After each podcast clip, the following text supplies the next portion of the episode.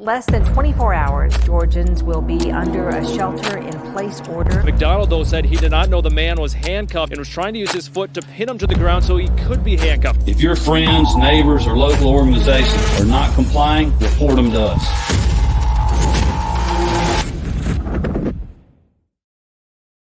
Howdy, y'all, and welcome to the Free Georgia podcast, and welcome to 2024.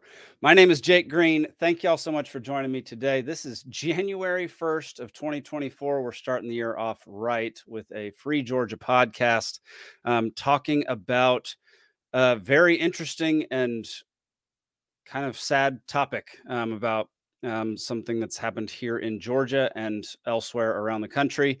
Um, a couple weeks ago, or I guess back in November, I interviewed Tia Severino.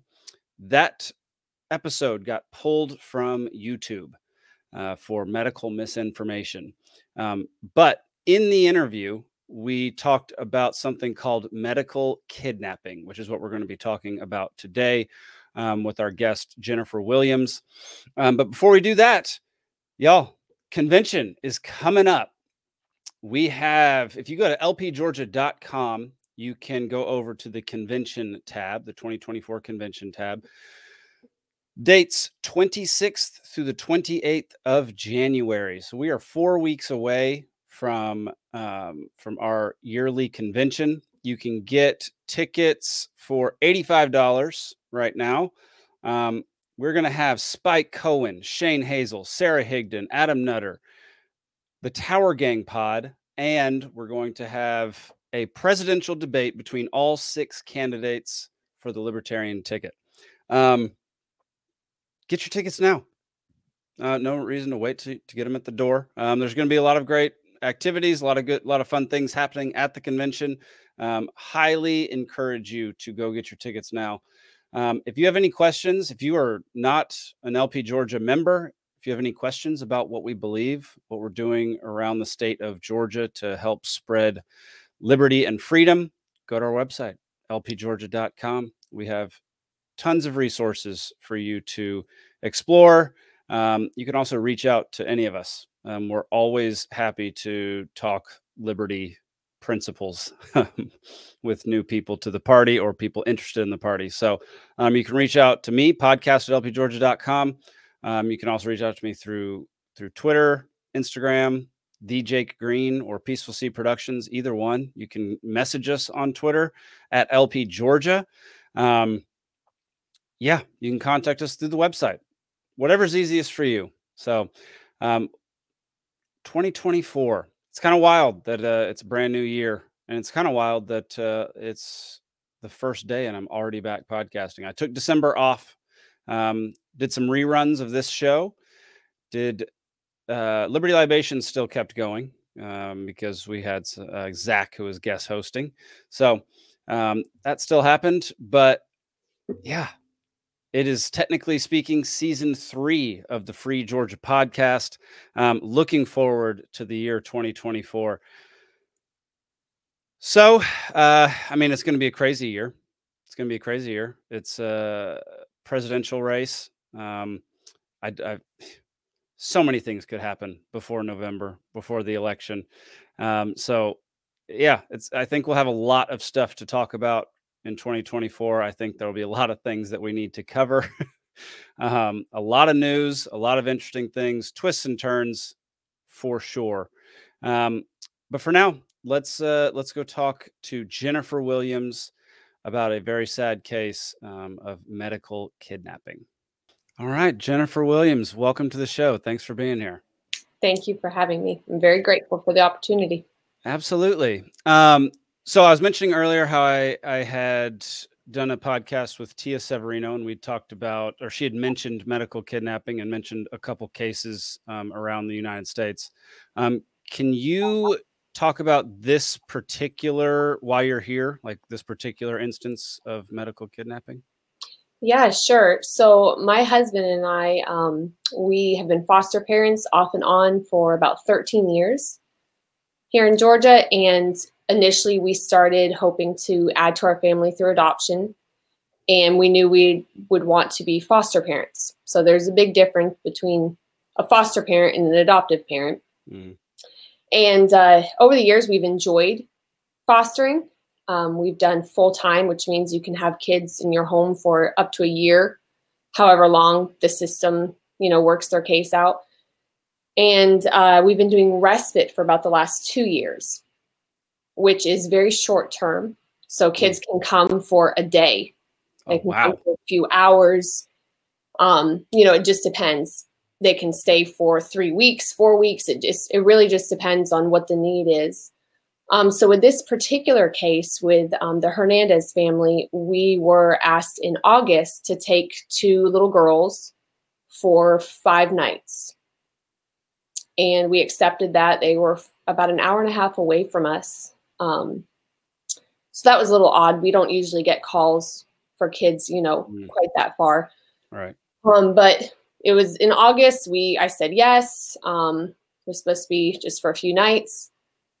Um, you know, from there it just it got kind of weird kind of fast just because having a lot of kids come in and out of your home, you can tell when a child like what kind of personality they have, maybe with what they've been through.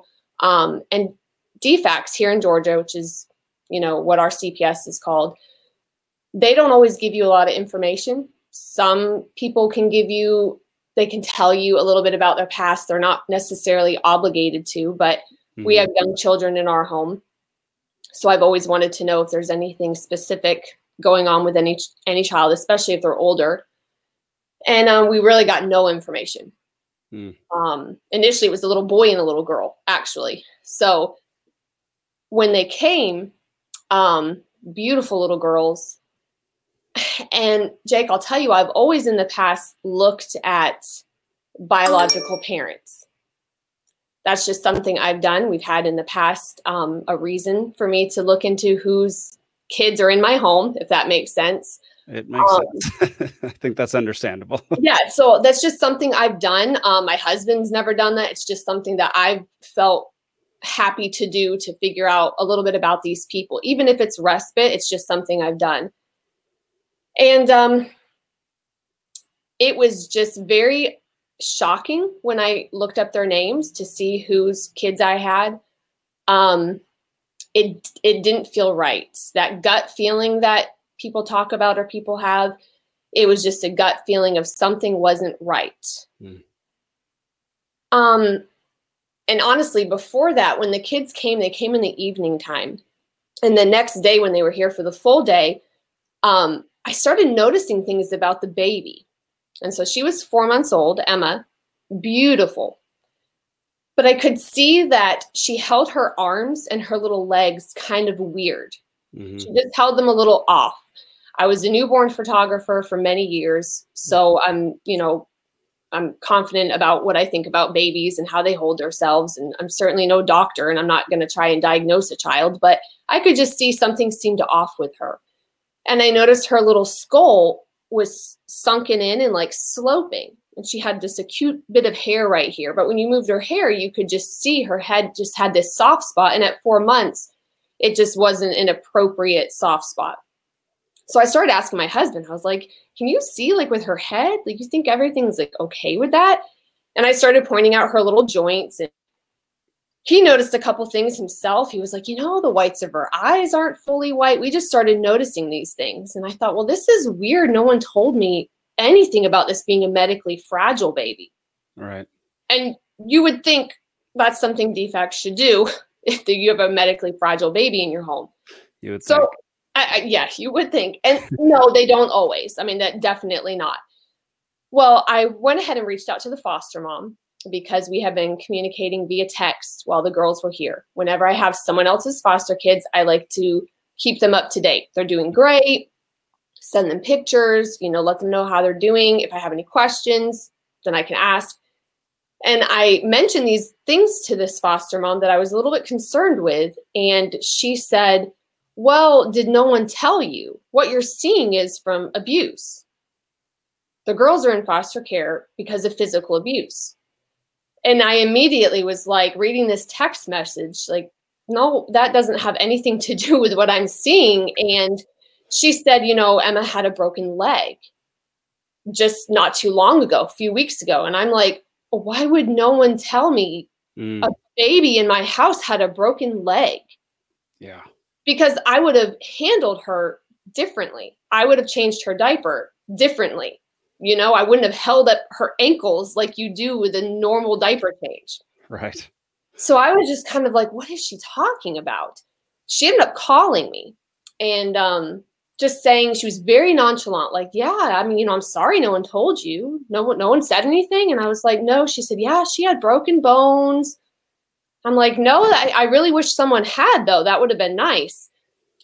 So once the girls left, I uh, wrote my normal synopsis to DFACS. I tell them everything was great. Here were issues, or here are my concerns, and I sent that off to the case manager. Um, and she immediately emailed me back with just in within a few minutes and was like, "Oh, you know, I'm thank you for your insight. I'm sorry I didn't tell you. I should have. Um, we're currently looking into medical evaluations for Emma." hmm And I thought, well, that's like the opposite of what the foster mom tells me. She said, what you're seeing is abuse, you know, don't worry about it. Yeah. Caseworker is saying, oh, yeah, we're looking into medical evaluations. So I was like, that's really weird.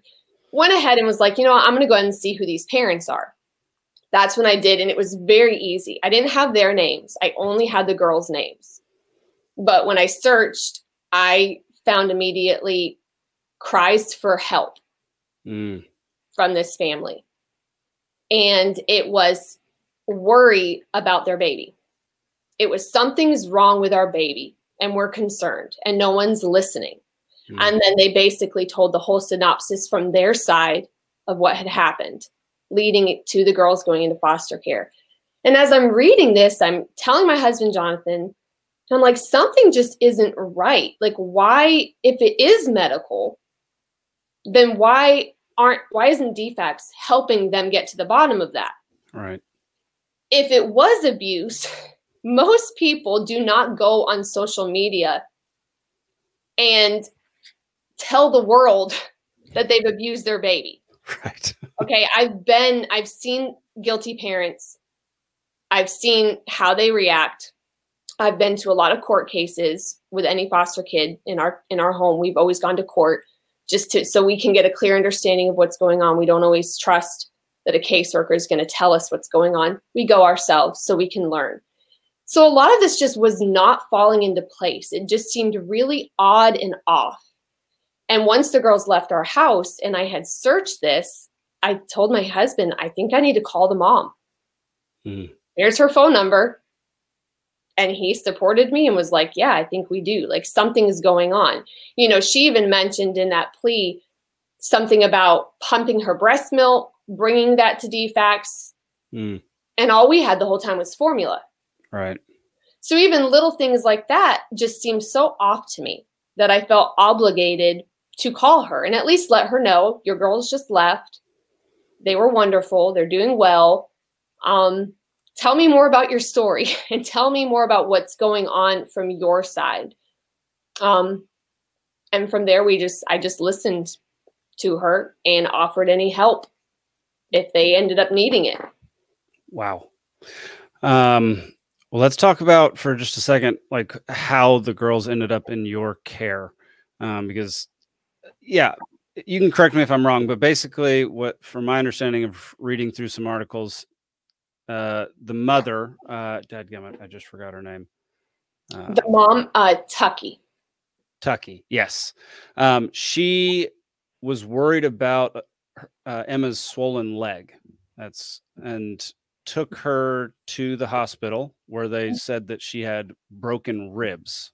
I believe is that is that correct? She had broken top of her femur, a lesion, Jeez.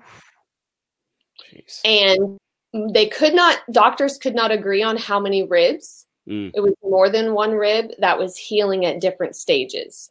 wow. Yeah. At which point they did little to no research um, and basically immediately declared it to be abuse. At which point that set the whole thing in motion for the girls to come to you.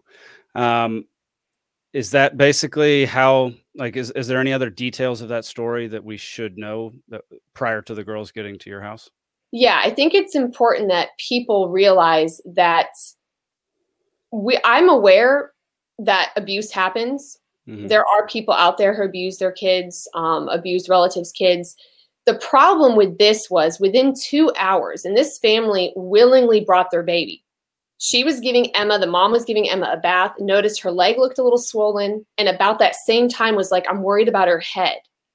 So she texts her husband, who's at work, and he says, Look, tomorrow we're bringing our older daughter, Aria, back to the doctor to check on an mm-hmm. ear infection.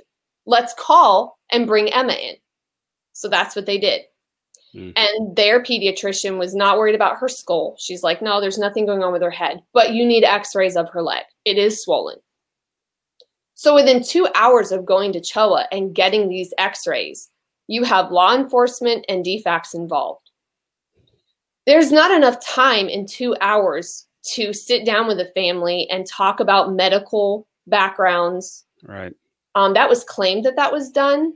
It wasn't. The mom is originally from Thailand, and all of her medical records are in Thailand. She never went to doctors and hospitals in her town in Thailand. So there wasn't any real question. There was nobody dove in deep to ask this family or to look into how Emma was born. Um, right. Um, they did check blood levels, and it it showed it came back that she had a very low vitamin D level, hmm. which you need high vitamin D for good bone structure. Yeah. So they did put her, they wanted her to start taking vitamin D supplements immediately. CHOA had made that decision. A CHOA being the, the hospital, Children's right. Health of Atlanta. Mm-hmm. Um, you know, they wanted that, but they within two hours after interrogating parents separately, hmm. the mom speaks great English, but medical terms and legal terms she may need help with, and there was no interpreter. Wow. So within two hours, it was you're not taking your kids home one of you hurt them, so we need to find a relative to take your kids. So they initially were put with a relative, which is called kinship care, mm-hmm. before they went to foster care. They went with maternal aunt and uncle. Gotcha. Um, so you've clearly dealt a lot with with Child Protective Services. What's it called here in Georgia? DFACS. DFACS. Department of uh, Children and Family Services. Okay. Um, what has been your experience over the years working with that organization? um, it's such a big question. So in our little town where we are, it's pretty rural. It's mm-hmm. um, we've never had big problems. We've never had to question very much. Anything that we've ever questioned is more of opinion. It's more we disagree with this decision but that's like an opinion based situation. Gotcha. Um, the government does not always make good decisions regarding children. That's just that's just how it is. Now in our court system, every time we've been to court, I don't really recall ever being disappointed with a judge's verdict. Mm. I multiple times have been upset with attorneys, especially guardian ad litem's they like don't know anything about the case until five minutes before court is going to start at nine and they're like coming over and asking me questions like they should have asked weeks ago. Right. um and just a few hours ago would have been nice. But as far as um as far as lying and sneaking and hiding things that's never been really something that we've had to deal with. We've had laziness mm. and non-empathetic people to deal with that literally I don't think they care about kids at all.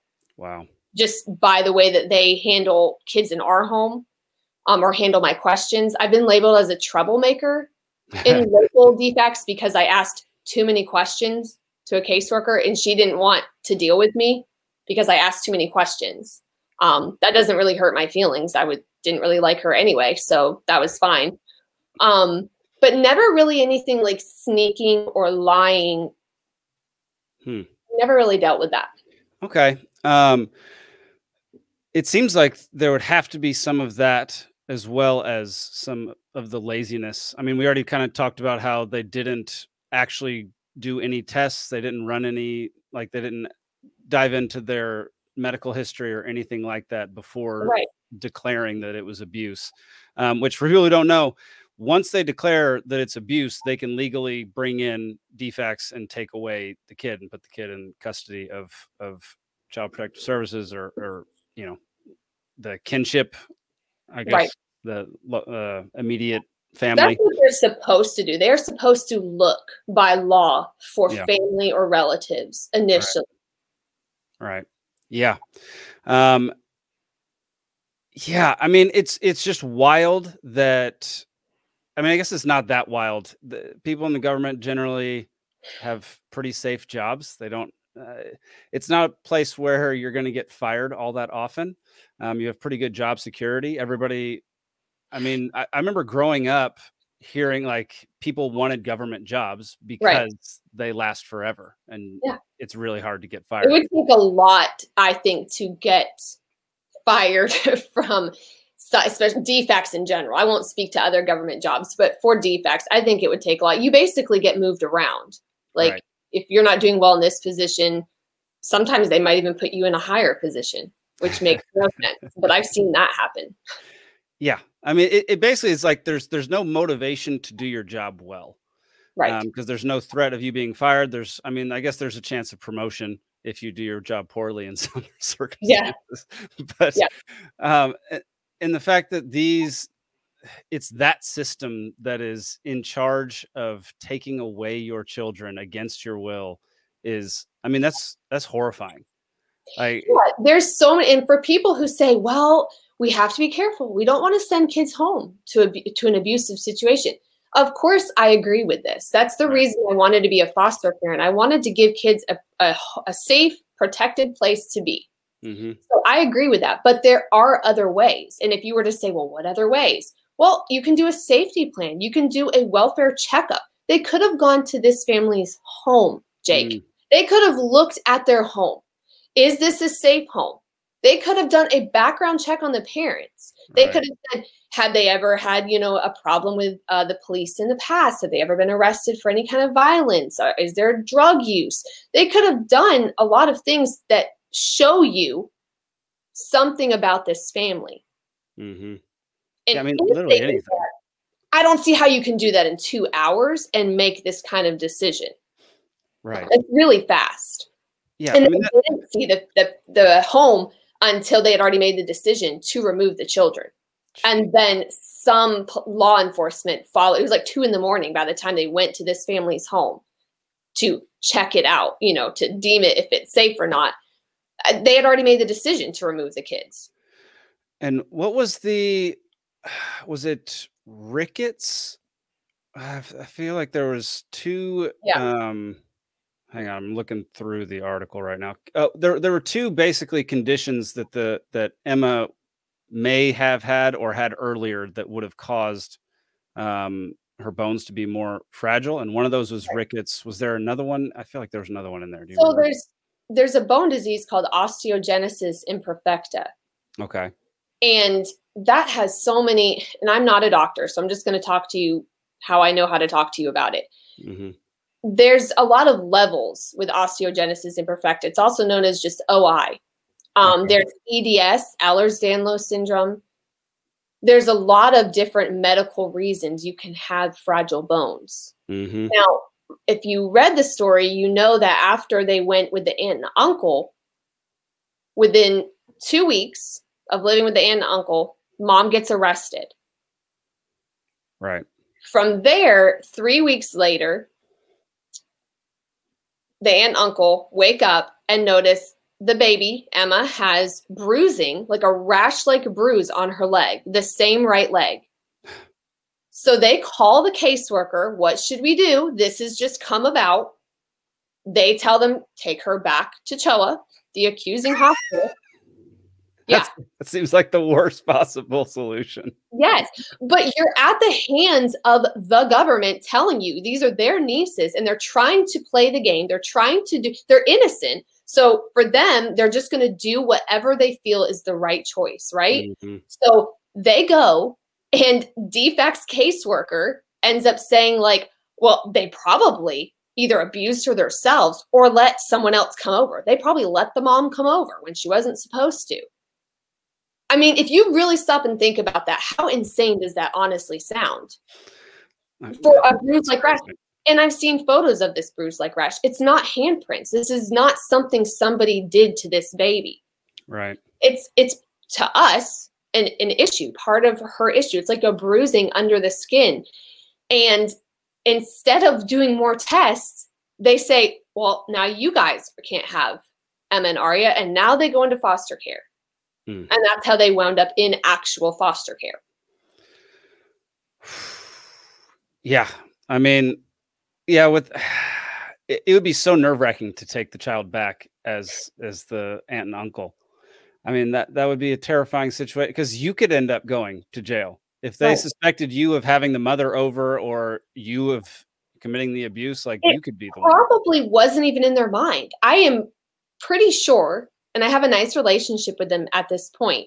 But during this time, I didn't know them. I'm pretty sure they were like, okay, something else is going on with Emma. Mm-hmm let's figure out what's going on with her. And instead of anyone at this hospital or in DFACS care helping you, they're literally accusing you. Mm. That's not putting the child's best interest at heart. Instead of running tests or figuring out what's going on, instead, they rip them from the family and put them with strangers. Mm. So at this time, Emma also stayed in the hospital for six days, and no one was allowed to visit her from family. And we didn't find out until months later. This is all in uh, July. In October, at the adjudication hearing, that's when the family found out she was put on a feeding tube. And no one even told the family about this because she was a breastfeeding baby and she was struggling with bottles as it was. Right. And now they had no milk for the baby. So the hospital puts her on formula and she's not drinking, she's not eating. So they put her on a feeding tube and didn't call to talk to the parents about this. You know, parents still have rights. Just because your child is in foster care, you still have rights or you are supposed to. And that's been the biggest problem with this situation is they're trying to block the parents on all their rights. Yeah. What uh so what are do you do you know what the rights limitations are for parents um, whose kids are in child protective services? Like what what uh, obviously they're not allowed to visit a lot of the time. Um, it, it's it doesn't vary case by case. Okay. There are sometimes when a child is in kinship placement or even in foster care, and mm-hmm. we've had parents come over here to my house with their child with nobody supervising but me. Mm-hmm. And that was completely safe and normal. So it really just depends on the situation. Most of the time, I would say they just don't check in or don't care enough to check in or give you rules. You just kind of do it and, you know, see what happens after that. Um, for us, we've always wanted a good relationship with the biological parents or the family. That's always been important to us because mm-hmm. it's their child, no matter what the situation is guilty, innocent, it's their child. And I want, I don't want to hurt that bond. We've always wanted to help that bond. Mm-hmm. So we've never had a problem with having our phone number, talking, texting, video calls, whatever helps the parents and the child, whatever is best for the situation. Nice. Um, man, uh, it's hard to wrap your brain around the fact that this could happen to to your child just just because they have something wrong with their health. Like yeah. it has it has nothing to do with the people. It just some some doctor just decided that it was abuse yeah. and that was that and these doctors, these child abuse pediatricians, this is a relatively new thing. And, you know, there's not even very many in our nation. There's like 400 nationwide. And they make these, they say abuse and it's like golden. And you get into court with that, and law enforcement, DFACS, judges, mm-hmm. they don't want to hear anything else. I was there. We agreed to go to this adjudication hearing, which was a three day trial that's not normal. They're normally, you know, last an hour. Right. One hour. So this was a three day trial. And I had told the mom I would help, I would testify. So I did. Mm-hmm. I testified at this hearing.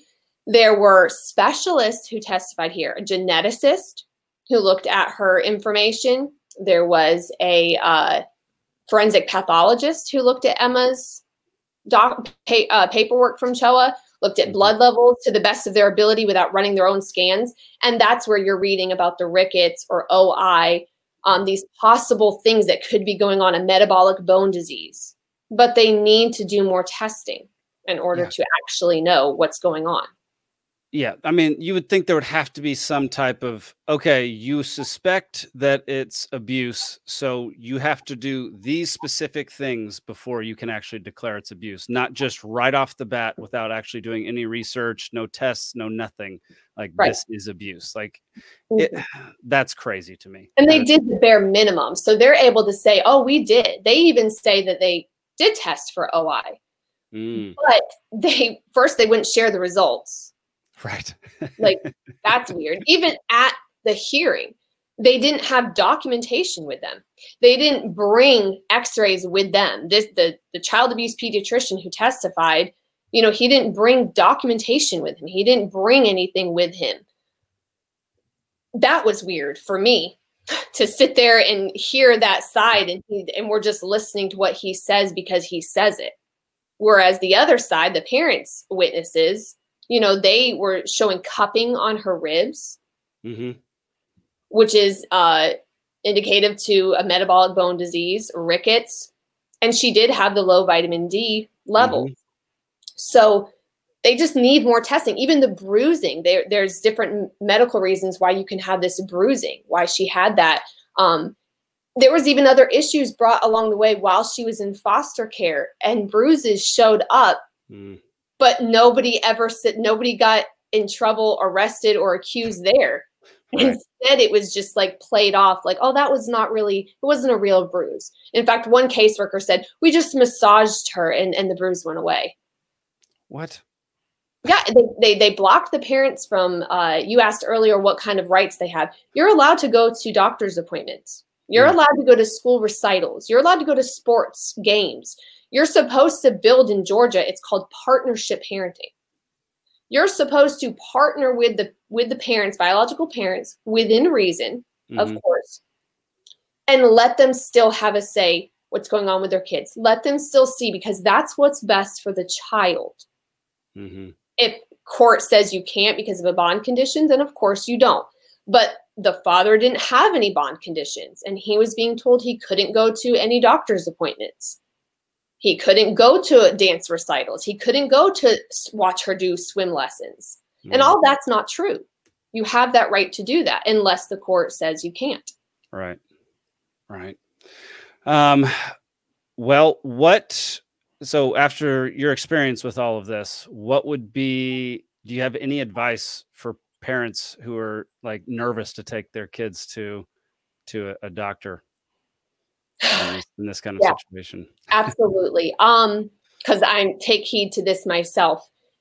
Um, do not answer any questions at all. Um, you do not have to answer any questions. These CAPs, these child abuse pediatricians, they do not have to tell you who they are. So Mm, I think if someone comes into the room, if you are in the hospital, you are in the doctor's office, and you are concerned about something going on, you need to ask who this person is in front of you and uh, like what their job is at this hospital or at this doctor's office, because they're basically like law enforcement. They can, whatever they ask you and you say, if you say, well, she might have fallen off the couch and gotten that bruise, or maybe it was when she was wa- learning to walk and fell. They're going to use that against you that you changed your story. You weren't consistent.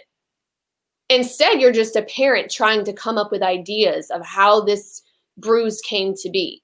right. So don't answer any questions. Um, and you need to know who you're talking to. You need to find out. You need a good relationship with a family doctor Mm. Or your pediatrician. If you don't have a good relationship where you know they trust you and you trust them, then it's time to move on and find someone that you absolutely trust and that you see the same. Some of these big pediatricians, you'll see a different doctor every time you go Right. you don't want that. You want a good relationship with someone who you know, um, who you trust, and who treats you with respect. And you can tell that they trust and respect you. Awesome. Yeah, that is fantastic. Um, what what's the current status um, of of her case? Do you know? Is she still in jail? No. So um, the mom was only in jail for a few nights. She was able Okay. to get out. Um, so the father was after six months of having visits with his girls. Um, he was indicted. He spent a few days in jail, and they are looking at the same charges. They are now being charged like as co-defendants. So there's no date. No one knows any specific time or any specific thing that happened with Emma. But Right. you know, DFACS is going full force on this. They're trying to terminate their parental rights. oh, good lord. When we went in that to that trial in October to testify, my husband and I were there for the whole three days. Um, we listened to everything. And one of the caseworkers had sat down in front of me to an intern that was there watching court, and she just boastfully bragged that um, this is basically a done deal. We've already started TPR paperwork. And she said that for me to hear. And I know that for a fact. And it just really broke my heart and actually scared me. That was when I realized these people are out for blood. Mm. DFACS is supposed to be about family and children services. That is not what's going on with this case. Mhm. Um, we've gone to the highest up with DFACS that we know we can. We've had meetings with regional directors, with county directors, and they sit there and listen and take notes. And they're like, well, we can't really tell you how this is going because, you know, we can't talk about the case. And it's funny because I'm at court, so I know more about the case than they do. I don't have any questions for them. I'm just trying to tell them what's going on is wrong because I have I have the downloaded do's and don'ts that DFACS has. It's out there for the public to download and look at. So I Mhm. know what their policies are and I know when they're breaking them. And I'm able to tell the parents when they're breaking a policy. Um, seeing DFACS behave this way was really terrifying. And Jake, I don't know if you know the rest of the story with that, but you know, they closed our home. DFACS shut our home down. wow. So we're no longer foster parents. Now, when we left that court hearing, we had decided we were going to close our home because it felt so vindictive being there. I was sure they were going to retaliate against our family. I just had this, they're going to retaliate against us because I testified. They were so hateful and so rude during those three days. It was nothing like no one was giving this family any respect. They were treating them like they brought in a beaten, bruised, battered baby. And that is not what happened at all. Mm. So we considered closing our home because of fear out of being retaliated against. And uh, we even put an email in to our local person, like, we're going to, we can't do this anymore. But the woman who um, makes these decisions, she was on vacation. And I ended up calling her and having a really good talk with her, or I thought it was really good. Mhm. She listened to me. She gave me her comments, told me I needed to be careful with reaching out to biological parents because they all lie. They all say they're innocent. And um, we ended the conversation with her saying, You shouldn't close your home. You should stay open, keep doing respite, just don't take any kids from this county. And I was like, Okay, that's, you know, that's fair. We won't take any more kids from that county. You know, thanks for talking with me. Two days later, we get an email Your home has been closed. And when I reached out to her, she just said that I used uncomfortable words. And as time went on, she realized um, because I used medical kidnapping, I like that. but I was being honest. I was telling her I felt like that's what was going on. And that if DFACS cares about children and they care about families, they needed to look into this case, that something wasn't right. That's what I wanted them to do. Look into this before you rip a family apart. Why are we terminating parental rights from July to October? Hmm. Why are we making that decision without even a case plan being made? Nothing for these parents to follow. They're they're signing themselves up for parenting classes. They're doing everything that they've been asked to do. Why are we terminating parental rights for this family? yeah. it just didn't add up. And every time we've gone to somebody in DFACS to talk to it, we get shut down, literally and physically. So now our home is shut down. Jeez. You know, another big thing is they're supposed to look for fictive kin or relative placement instead of Mhm. putting these kids in foster care. But Right. the home that they were in when we had them for respite, This same woman was a single mom. So you took two kids from a family, put them with a single mom, and she was using respite like every weekend. Jeez. She was continuously using respite. And the family was like, we don't want our kids bouncing around all over the place. Like, what is, why can't this one foster parent take care of our kids? So then Right. they got moved into another home instead of looking for a fictive kin or a relative placement. The caseworker said she doesn't have time to make those phone calls. Jeez. Yeah. It's crazy how many stories, just over and over and over again, the people who work for the government are supposed to be lit, like it's literally public service. And that's the whole point of it is to serve the general public. And I I can think of maybe a handful of times ever where I've felt served by a public servant where I felt that they were there to do what's best for me and my family. Like that, I I, Yeah. I can't think of off the top of my head. I can't think of a time where that's actually happened. Um, Right. And it's just wild that these these are the people who are in charge and can determine such important things in your children's lives. Like that that is that's not something to be taken lightly, and and I think it's something to definitely think about and consider. Um, Yeah. especially nowadays, um, things are getting really strange out there. Yeah, so- you need to be very mindful with answering questions. Um, Mhm. Definitely. Even social workers coming to your house, you need to, you're not obligated without a warrant to let them in. And don't think because you're innocent that you should let them in and answer their questions. I do not recommend that at all. Yeah, I, I don't recommend letting anybody from the government in your house ever. yeah.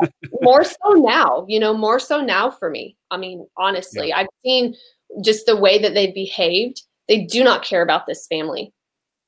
They do not, the people involved in this case do not care. They want to destroy this family. Um, they want to destroy them, and it's horrible financially, emotionally, physically. The parents are still under a bond condition. Mom and dad aren't allowed to speak to each other. They've not spoken outside of court. They cannot text, they cannot talk, they cannot speak to each other. What is the point of that? and no one can give an answer for that. Their county specifically in Forsyth County, Georgia, they they just have a habit of doing this where they can have a husband and wife not speak, no I guess I don't want them to like have corroborating stories and crap like that. Maybe I don't know. Like God, that- who knows? But how can you, as a family, this is the, the worst time of their life, and they can't even like lean on each other. They can't even ask each other questions about lawyers. Should I hire this person? Should I hire? They can't even talk to each other. yeah. You know, it's really wrong. And if we care about families, mhm. if the government cared about this family, they would have found out what was going on with this family and they would have put in action to support them. Yeah. And there's been nothing put in place to support them. It has only been to destroy them. Mm. Gosh, that is so sad. It is sad. Um, and extremely frustrating. It, it, it I imagine it, it a lot of the times. I mean, everybody feels this way when it comes to different things with the government. Is is you can't do anything about it. Like you have no say so in the matter. You're just at the whim of somebody that you don't know. Um, Yeah. That that's that makes things far more um, intense and far more uh, frustrating. Um, yeah and you know even just they could they could treat this family with respect grace dignity like all these things again that to me it doesn't matter if you're guilty or innocent you're i'm talking about anyone in georgia with their kids in foster care they deserve a level of respect it's their children there should be some form of level of respect that you as a caseworker it doesn't matter if they're guilty or innocent you should be doing everything in your power to help this family get reunited because that's what Georgia DFAC says. Reunification is their number one goal. So why are we terminating parental rights, making that decision within two months? Like Yeah. you have to turn your brain on, as I tell my children, and think about that. If mm, they cared about this family, that wouldn't be happening. Right, There's just something very suspicious and sneaky going on. man, that is wild. Um, is there anything people out there can do to help in this particular situation, or just this this type of scenario in general? Yeah, there's a couple things I can think about. Um, if it's okay that I name other, you know, Yeah. organizations. Um, Parents Behind the Pinwheels. This is uh, you can find on Facebook and TikTok. It's nothing but stories just like this, similar stories um, of parents who have been arrested, parents who have dealt with this um, unjustly in all different states. So it's not like a feel good place to be there and read these stories, but it will help you realize um, that this is not an isolated case, that this happens and it really is horrible. Mm. Um, people can follow You Are the Power. Yeah, Spike Cohen. Spike Cohen, they have been absolutely instrumental with this situation between Parents Behind the Pinwheels, which is Holly Simonton who runs it. Between Holly and You Are the Power, it's been so great to have people jump on board to advocate for this family. Um, with You Are the Power, Spike has given email addresses that people can email, phone numbers they can call with people involved in this case where you can mm-hmm. reach out and respectfully tell them you, you don't appreciate what's going on with this family and you think things need to change and you think things need to go differently for this family.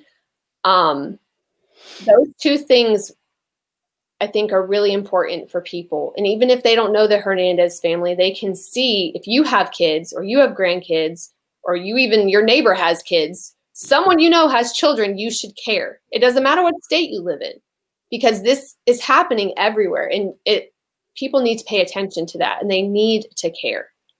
Yep. Yep, 100%. Yeah, and it's not just happening in the in the U.S. either. I know a few cases in Canada where it's happening. Yes, well. you're right. That that is very true. Um, there are on Spike's page and on You Are the Power. There are ways to donate to this family. That's not their top priority. Obviously, is not money, but I can tell you, I know for a fact this is financially burden them. I mean, lawyers, the appointed lawyers aren't really worth much. So typically, parents who really need to fight need to get rid of the appointed lawyers and you have to find your own. It's very expensive. All these expert witnesses for court, you're you're talking, you know, so much money. I mean, by the time most of these people are done, they're over a hundred thousand dollars in debt. They're selling their homes. It's a really big deal. Just bonds to get out of jail are really mm-hmm. expensive. Um, so there's a link to where you can donate for the family on You Are the Power Spikes um, page and Parents Behind the Pinwheels have all shared it. All right. Well, Jennifer, thank you so much for coming on today. I really appreciate it. Yeah, it was a sad topic, but um, I appreciate the opportunity to be able to tell people about it. Appreciate you giving me this time. Heck yeah. People need to know about it. People need to know about fighting for their own rights, self advocacy, and knowing what to expect when interacting with the government. Um, like these are all important things to know nowadays. Yeah. So, um, yeah, Absolutely. thank thank you for everything. Um, stick around after the credits, and we'll chat for a second. All right. Everybody else out there, um, thank you all for tuning in to the Free Georgia podcast. Don't forget to go get your tickets to the convention, um, 2024 convention happening in four weeks. So go on to lpgeorgia.com um, to learn more about our party. Um, that'll do it for this week. Jennifer, thanks again. Um, we'll see y'all next week. Peace.